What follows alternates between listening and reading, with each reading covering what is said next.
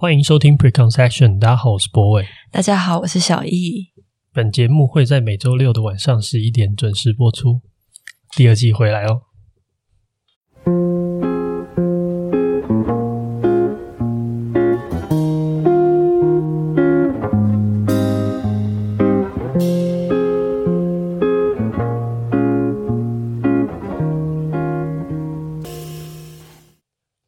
好，欢迎收听今天节目。对，好，然后今天有一个特别来宾，那你要自我介绍一下。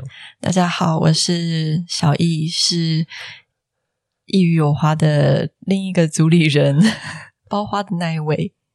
那你没有要说你是我女朋友哦？Oh. 好吧，那现在还是柏伟的女朋友。对，现在还是对。啊，那今天这个节目其实算是我们第二季的第一集。对，然后之前都是我一个人录。很孤单吗？我觉得稍微有一点呢，就是一个人录的状况，就是你就是自言自语嘛。大家也应该听到快睡着了吧？对，小易一直觉得我的节目很催眠。对，所以这次第二季想要说，可能可以加一些变化，所以今天请他来邀请他来做客座嘉宾。嗯，那你之后会愿意常态的参与吗？你太早问喽，所以还不确定是不是？没错。好，那我们今天这一集想要讨论，就是应该算以现在这个时间来说，应该有点呃风波已经过去了一点吧，就是这个《台北女子图鉴》。嗯嗯，那我们我们为了这个节目，我们其实前天有认真把《台北女子图鉴》看到它的最新集数。原因是因为呃，大家也可能会发现身边的负评比较多吧？对，那你自己看完有什么感觉吗？因为负评太多，我们两个都是抱着一部。嗯，期待不高，期待不高的 的心情去看的，嗯、结果看完好像也还好，对，就是没有那么的低。我觉得是不是跟我们的期待有关系？有可能期待会影响我们的观影体验。这部不就是嗯改编吗？还是取材自那个《东京女子图鉴》？对，嗯，没有看过原著，不大确定。不过大家的。争论点好像是说有很多很夸张的刻板印象描述嘛？对，或者是让人家觉得有点尴尬的台词嘛？嗯，嗯，对。那你自己，我你自己看完是什么感觉？嗯、呃，尴尬的台词的确有，然后刻板印象的描述也一定有。对，然后只是我觉得他在，因为我也是一个北漂到台北，哦、对对对，呃，今年第几年？第九年吗？你是研究所上来台北的？嗯，小易是高雄人，然后他大概是从研究所才来台北生活。嗯，然后也经历过就是要找房子，然后看过很多可怕的鬼屋。鬼屋 哦，讲到这个我就想到，就是里面有一段是呃女主角在抱怨她的经济状况不好。然后小姨就很愤慨啊！他那时候不是住在永康街的阿姨家吗？还是姑姑阿姨家？阿姨家。对。然后我就一直说留下来，哪里都不要去。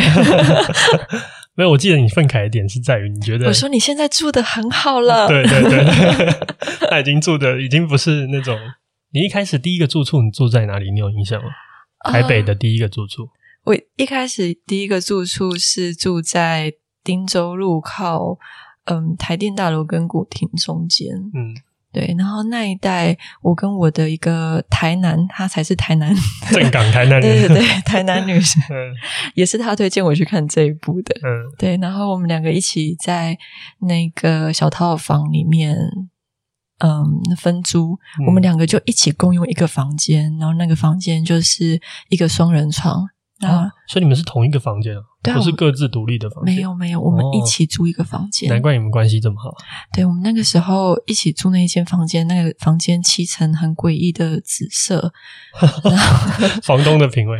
然后，嗯呃，重点是那一间的房间只有一扇窗户，而且是半扇窗户，就是我们现在看到的窗户看一半。哦，就只有一半。对，它只有可以打开吗？狭长的。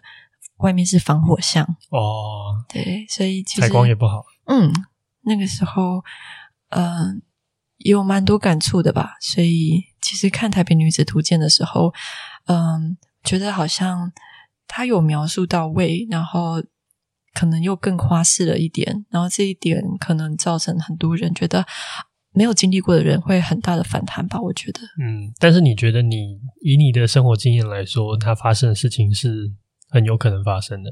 嗯，其实蛮有感的。从他们从蛮大争议的那一段说父母在餐桌上讲的那一段话，嗯，就是开始站。南北 站站学校 站学校的那一段，嗯、可是那段其实我接收到的资讯是，嗯，父母都会说，小孩子其实留在家乡就好了，嗯、不用跑那么远去辛苦啊。嗯、然后其实越远的话，父母对你的管控也会越来越远，然后就会疏离，就是他们也会担心这件事情，是比较害怕儿女跑得太远，然后跟父母的关系变。变淡薄这种感觉，我的猜测啦，因为毕竟我也不是父母，也是，对啊，嗯，那我我还还有好奇最后一个问题，就是你来台北对台北的第一印象是什么？就是刚到台北的时候，你有没有比较明确的感受台北的人啊，或者是台北发生的事情？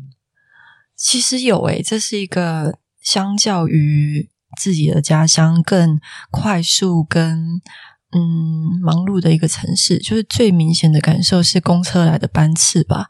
以前我们回家的公车可能三十分钟起跳的等待时间，那我来台北第一次发现公车是一号公车会连续三台一起来 对，然后。那个时候就有台北同学会告诉我们说：“哦，台北这样等一两分钟都是常态，对，嗯、等三分钟就会嫌久哦，就是会讲一些很夸张的话。哦、可是现在住久了，就发现哦，就是夸饰夸饰。对，那今天我们想要讨论这个主题，其实不是关乎这部剧到底拍得好或是不好。我们比较意外一点，或者说让我比较感兴趣的是，我发现很多人就是因为这部剧开始，嗯、呃，发表他对台北女子或是台北这个城市。”甚至是北漂这件事情的一种感受或者是印象，嗯、然后我自己觉得最有趣的点会是，大家有一种说不出来的愤慨，嗯。嗯，然后这样子的情绪到底是从何而来？你说为什么会引起那么大的共鸣，对不对？对，或者是那种反弹的力道很大，因为你可以理解嘛，就是台湾也拍非常多种不同的剧，嗯，然后有拍的好，有拍的坏的。然后不管它好坏，那会引起的共鸣的程度好像都不来来的没有比这一部来的有点，它有点比我想象中的严重。嗯嗯嗯，对，所以我觉得这次我真的会让我觉得有兴趣的原因，是因为到底为什么大家会这么愤怒？嗯，对。那我自己是有一个想法，就是我觉得很多时候我们在看这种剧的时候，它某定程度上会给我们一种，嗯。一种代入的感觉，就譬如说，如果像你，对你来说，你也是一个北漂的女生嘛，所以对你来说，一定程度，这这个女子女主角发生的事情，你会把你自己的人生状态带入进去。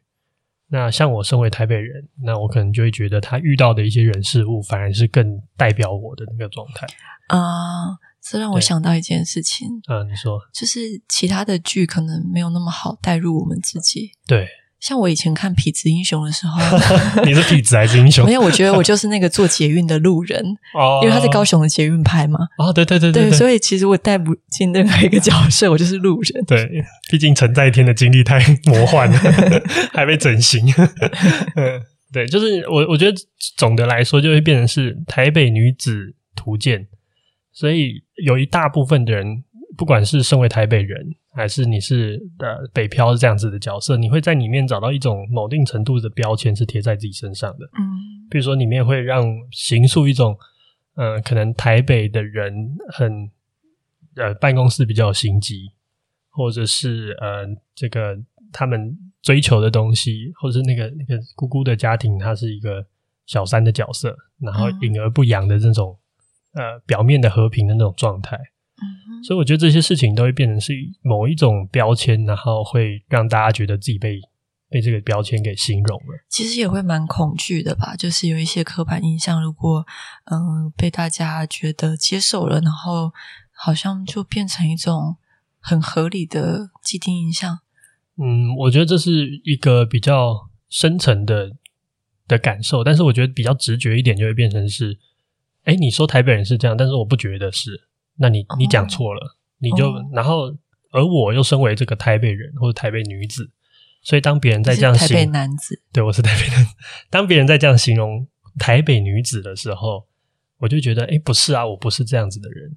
因为台北女子这个标签对我来说，对那些被形容到的人来说是无法无法剥离的嘛。譬如说，我今天就是从小生长在台北的女生，那我势必就是他所描述的台北女子。这个标签跟我的生命连接太强了，所以当他形容错误这个台北女子，或是跟我的现实生活中的印经验或是印象不符合的时候，我就会觉得她一定程度上曲解我，然后进而我觉得她会产生一种。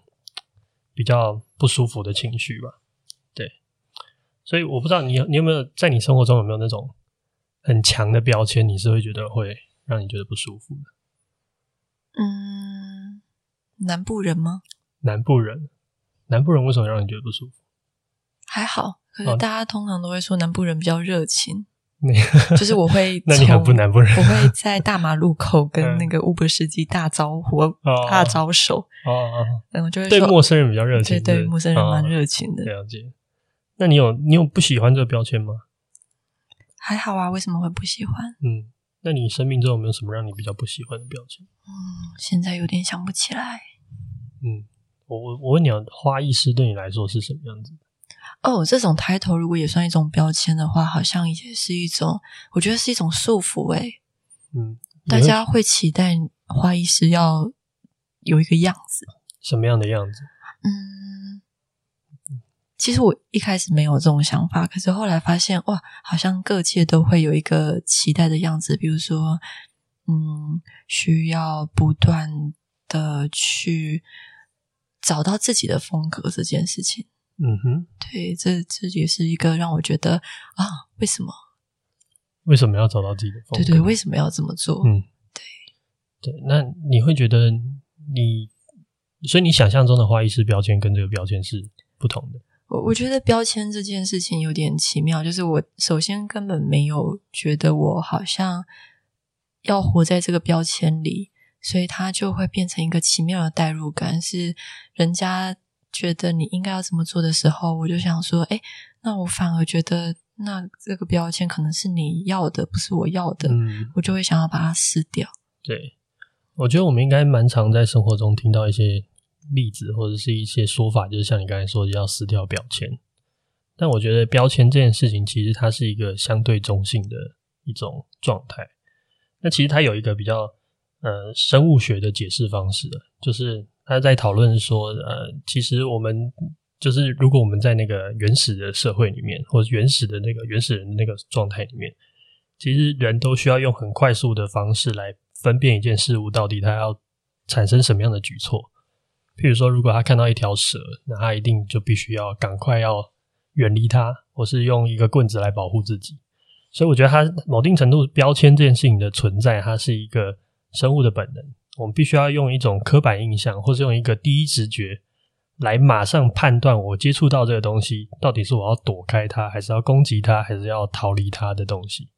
那这件事情就会变成是一种，我觉得我我听不到这个说法，我觉得蛮有道理的，就是它势必就会变成是一种刻在人类 DNA 里面的一种辨认的方式。呃，有点像是我们常常会用星座去了解第一次认识的人这种感觉，有一点这种感觉，对。但是这个这个东西其实是有价值的，因为你可以想象，如果我没有办法那么快，我我看到一头狮子，我的反应不是马上逃跑。我在想说，诶，说不定这个狮子的性格是很温驯的，它不像一般的狮子，它不会对我怎么样。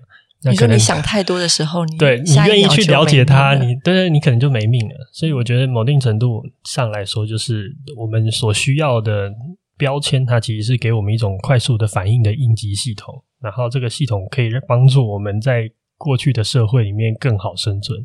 我说的过去是那种丛林般的，你讲的是原始的，对原始的那种社会。嗯，所以我们必须要给自己一个快速可以分辨人事物的方式。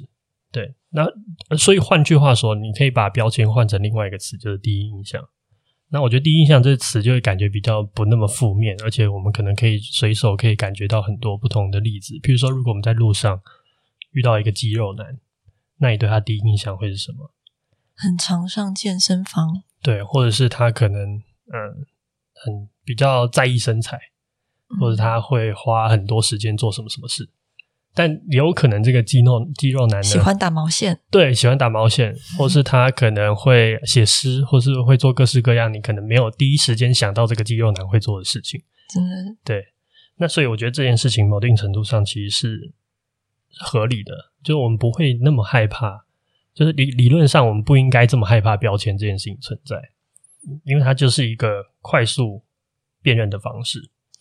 而且另外一个点呢，就是我们其实也没有足够的能力去了解每一个人。就譬如说，你说到台北女子，那我们可以，我们用我们的理性判断，我们可以知道台北女子有非常多不同的样貌，非常多不同的。对，一定远比目前我们看到被剧本所描述有更广袤的样貌。对，但是我们事实上也没有那么，也没有那个精力，也没有那个时间，也没有那个脑力去了解每一种不同的样貌。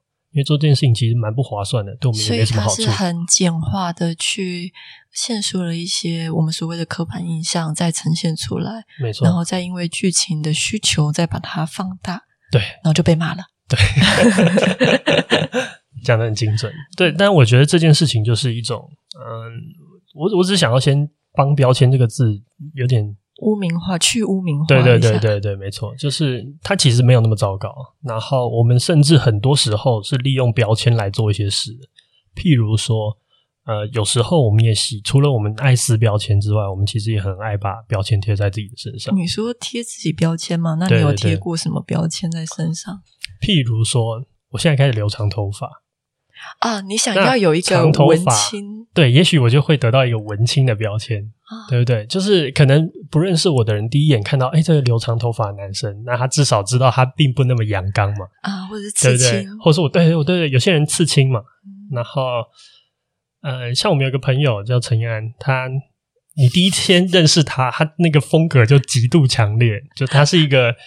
呃，现在他头发也蛮长，然后全身到处也不知道到处啦，就是很多地方都有刺青的一个男子。那他穿的是那种工装，然后全身是黑色的，所以其实从从他的这些选择里面，其实你是可以很快的感觉到这个人的个性跟他的组成。我觉得这件事蛮有趣的，有些人他的外表看得出他的。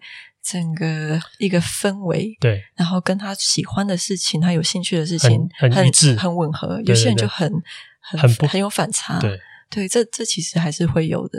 对对对，我觉得这件事情也很好玩，就是譬如说，像我们有时候会觉得啊、呃，偶像给我们的一个感觉，或是明星给我们的感觉，跟他私底下给我们感觉是不同的。嗯，有时候就是来自于我们平常大部分接触到的，都是他往自己身上贴的标签，比如说他想要贴自己是一个。啊，很有阳光的大男孩，应该是经纪公司想要贴给，对对对，想贴给他嘛。那贴这个标签对他来说，其实是他们有意为之的。不管这个歌手有没有，或者这个明星有没有具体的参与到这件事情的发生，但至少我们在认识他的过程，其实也是透过这些标签。没有人真的认识他本人，然后来了解他的个性或性格是如何。但是我们透过他。的这个拍摄的这个宣传片，或者他自己穿的衣着，或者他平常在歌词里面写的文字，我们尽量的去了解他。但这些东西都是片面的。可是，当大家如果有机会了解到比较真实他私下的一面的时候，大家好像还比较喜欢这种自己真实感受到的。哦，对对对，那这就会是另外一个话题，就是当我们了解一个人更多的时候，你会感觉他更立体。嗯，那他。一定程度上更符合我们日常生活中。你也会把旧标签撕掉，对对对，换成别的。嗯，其实我觉得，我觉得在某定程度上就是转型。转什么？转型，就艺人的转型。嗯，比如说像这几年转型最成功，应该就是炎亚纶，或是 或是 Hebe，就他从 S.H.E 时期一直转到现在的田馥甄，就他给人的印象是不同的嘛。S.H.E 时期他是比较少女的。然后，那个田馥甄的状态就是一个更文艺、更更让人家觉得他有思考、有体会的那个状况。对，我，我觉得这就是把旧的标签撕掉，然后贴新的标签那种过程。直男比较阐述他观察到的世界。那你觉得是什么？我其实没有关注这些，所以我可能没有那么多感受。哦，对啊，那就是我们关注的明星不同嘛。对，对啊。但我觉得这件事情就是一个。应该说标签比较合理的一种状况。你其实我们除了被标签限制之外，我们其实有时候也会从标签得到好处。就透过这样子的标签，别人很快就 get 到我是一个什么样的人，或是误以为我是一个什么样的人。啊、呃，有一种这种感觉，嗯，就有时候交朋友的时候，你也会问他说：“哎、欸，你是 B 型吗？” 对啊，你超爱超爱，只要跟你相同星座的明星，你都会好感度人家。我们都这样啊，他。有时候我们先嗯，刚研究完某种人格测验，他也会跟大家讲说：“赶快测，你我赶快，我等一下丢一个链接给你，你回去二十分钟测一下啊，不用三十分钟，一百八十题。”对对对，所以这件事情我觉得是一个，就是一个常态。然后实际上，大家为什么会这么生气？我觉得其中还有一个最重要的原因就是。它除了它是一个标签之外，我觉得标签往后讲，它其实是一种归属感的支撑点。什么意思？就是当我们在，譬如说我们在我们认知我们这一群人有一种共同的特性，这个共识一旦形成之后，它首先会变成是一个标签。譬如说，我觉得最好的例子就是我们常常会在呃，我们常常会说什么呃，台湾最美的风景是人。嗯，好，那我们就来思考这件事情怎么发生的。就是一开始我们在讨论这件事情的时候，其实很多来自于一些出国的经历嘛。比如说，我们发现我们在国外自己迷路了，对，路人也不太理你，或是不太愿意伸出援手来帮助你做什么事情。那回到台湾呢，你会发现，你只要有稍微有点问路，哦，人家好热情，还带你去那个地方或干嘛的。那我觉得这件事情就得到一个很有趣的一种。状态就是我们被验证，好像在台湾的人相对于国外的人比较热热情，或是比较愿意帮忙。但这件事情到底是不是真的如此？就是真的，国外都没有热情的人吗？还是台湾都没有冷漠的人？这件事情其实问号。但是这件事情一旦变成是一种共识，我们好像都认为说，哦，这样子的状态是一个我们彼此都可以认可的共识。台湾的人比较热情，比较愿意助人。有了这个共识之后，我们开始在这个共识上发展出一种归属感。只要有一个人也是这么热情，你会说：“哦，他很像台湾人。”或者你会觉得说：“他就是我们的一部分，就是他，他是我的一一份子。”这样子。所以你觉得标签的背后，除了像刚刚说的，就是我们去很方便跟快速的去理解未知的事物之外，还有一个是自己贴自己标签去寻找归属感。对，当这个。标签的共识越巨大，我觉得它就好像搭一个金字塔一样，越搭越雄伟，越来越大，然后大家都认可。对对对，台湾最美的风景就是人，台湾人就是友善。当这件事情变成一种普遍的共识，或是一种大家都同意的一句话的时候，我们就会在这句话上找到归属感。就当一个人他不是台湾人，可能他是一个呃，maybe 是从国外来台湾的人，后来他展现出一种。友善的态度，或是友善的，我们会说：“哦，你很像台湾人。”嗯，我觉得这件事情就会变成是一个上升到另外一个层次。这个标签被这个群群体如此的共鸣到一个程度，它变成是一种这个群体的象征。嗯，那我们也会从这个象征里面得到我们自己属于这个群体的证明。但我相信你的读者或者是听众们，就是对于这种标签化的。行为可能还是心里有一点点小抵触的，嗯，因为大家其实都知道，嗯，简单的去定义一个人的全面，或者是定义一些群体是危险的，或者是我们应该更多元的去了解一个，对对对，嗯，像我们自己如果觉得这件事情啊就是这样，很简单的去思考的话，也会。之后在反思的时候，觉得应该不只是这样。对，所以我觉得你讲的你讲的很好，就是在我们的逻辑上面，我们可以理解标签这件事情的存在有它的必要性，就是包含我们要快速认知人，或是我们要我们没有精力去了解每一件事情。嗯，但是我们在，所以你可以形容，你可以把它这样子简单的分类，就是用标签去理解是一个很动物性的行为。就是它可能源自于我们有这个需求，或是源自于我们的能力不足，我们没有那么多记忆力，没有那么多脑力来认识每一个人。但是如果你对一件事情足够在意的话，我们应该一定程度上避免用动物性来去做了解。所以不管是你在意的人也好，或是我觉得你可能在某些议题上面你会特别用心，那用心的程度就是取决于你愿意愿不愿意更细致的去理解每一个个体的差异。嗯，对，肌肉男可以爱织毛线，或者是他可以很，那也也那些 所有的印象，所有的印象都可以在这边成为另外一种另外一种可能的开始。所以你的意思是，我们可以用标签这件事情理解别人为什么会喜欢下标签，或者是恐惧于标签，然后我们自己也可以在这个标签的环境中，然后再去细致的去看一些，嗯，不是非得这样子不可的描述。对，我们可以自己提醒自己，然后发现很多不同。对，嗯。最后就是，我觉得有一个点，就是其实标签本身都是我们自己选择的结果。嗯，就是大部分的时候，我们会花一些时间选择自己身上的标签。就像刚才我举我留长头发这件事情，虽然可能我没有那么有，你知道，就是那么外显的想要达成，只是让大家觉得我相对文青这种感受而已，但是它确实也会影响到不认识我对我。对我的第一不不认识我的人对我的第一印象，那这件事情，我希望我怎么样呈现给别人？我觉得多多少少都会有一种我希望我怎么样美化我自己的过程。嗯，所以也试着不要用标签去认识每一个人，或是不要只用标签去认识每一个人，因为他多多少少都是一个你知道相对比他原本更美好的状况。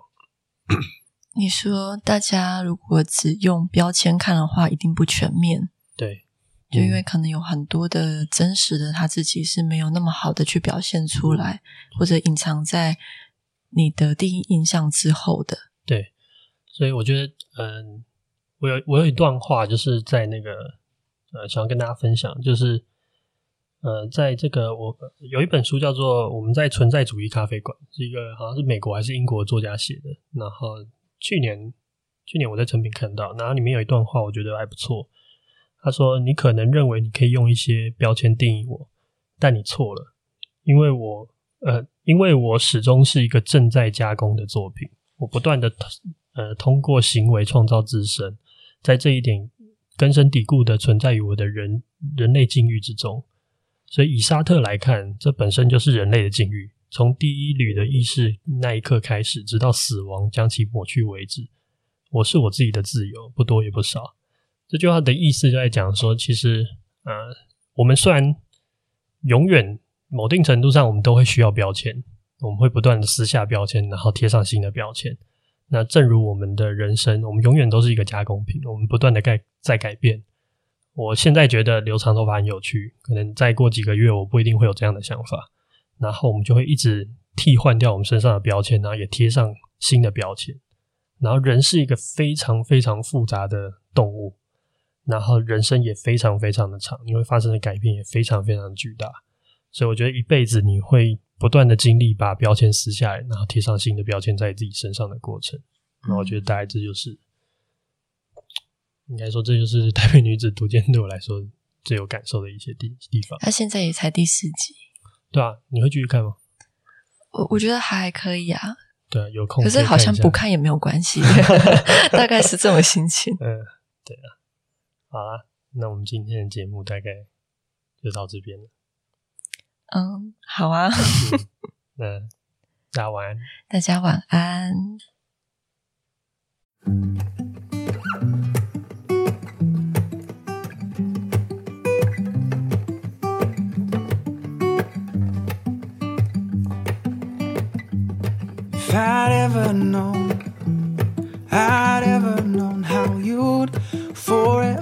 change my life.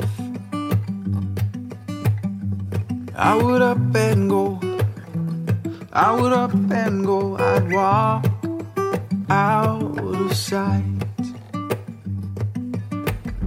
But I'm glad I rearranged it, rearranged from falling apart.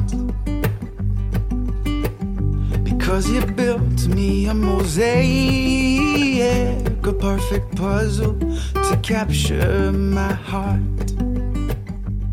And so I promise I'll be there for you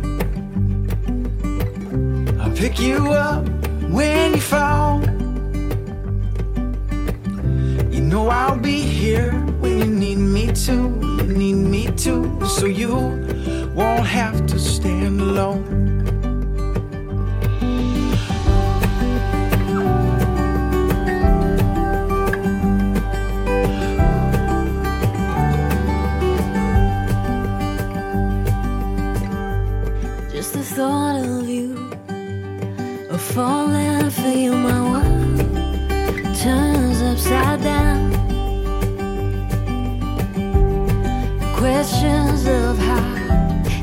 You love me now? And could you hold me in the storm? Cause in my mind, I would be crazy to let my heart lead this romance. But I promise every day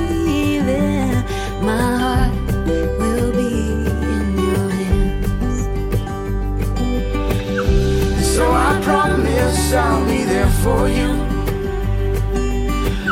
I'll pick you up when you fall. You know I'll be here when you need me to. You need me to, so you won't have to stand alone so you won't have to stay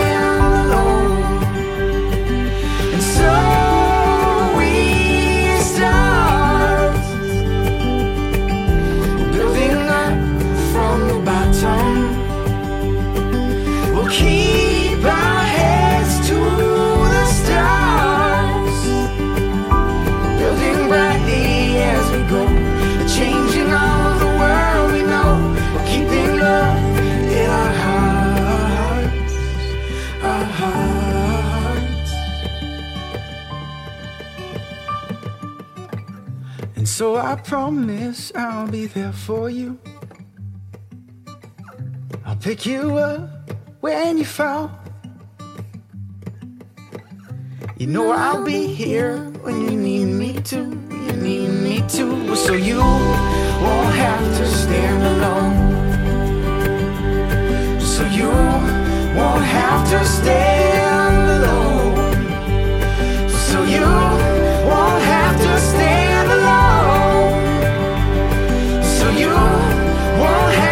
say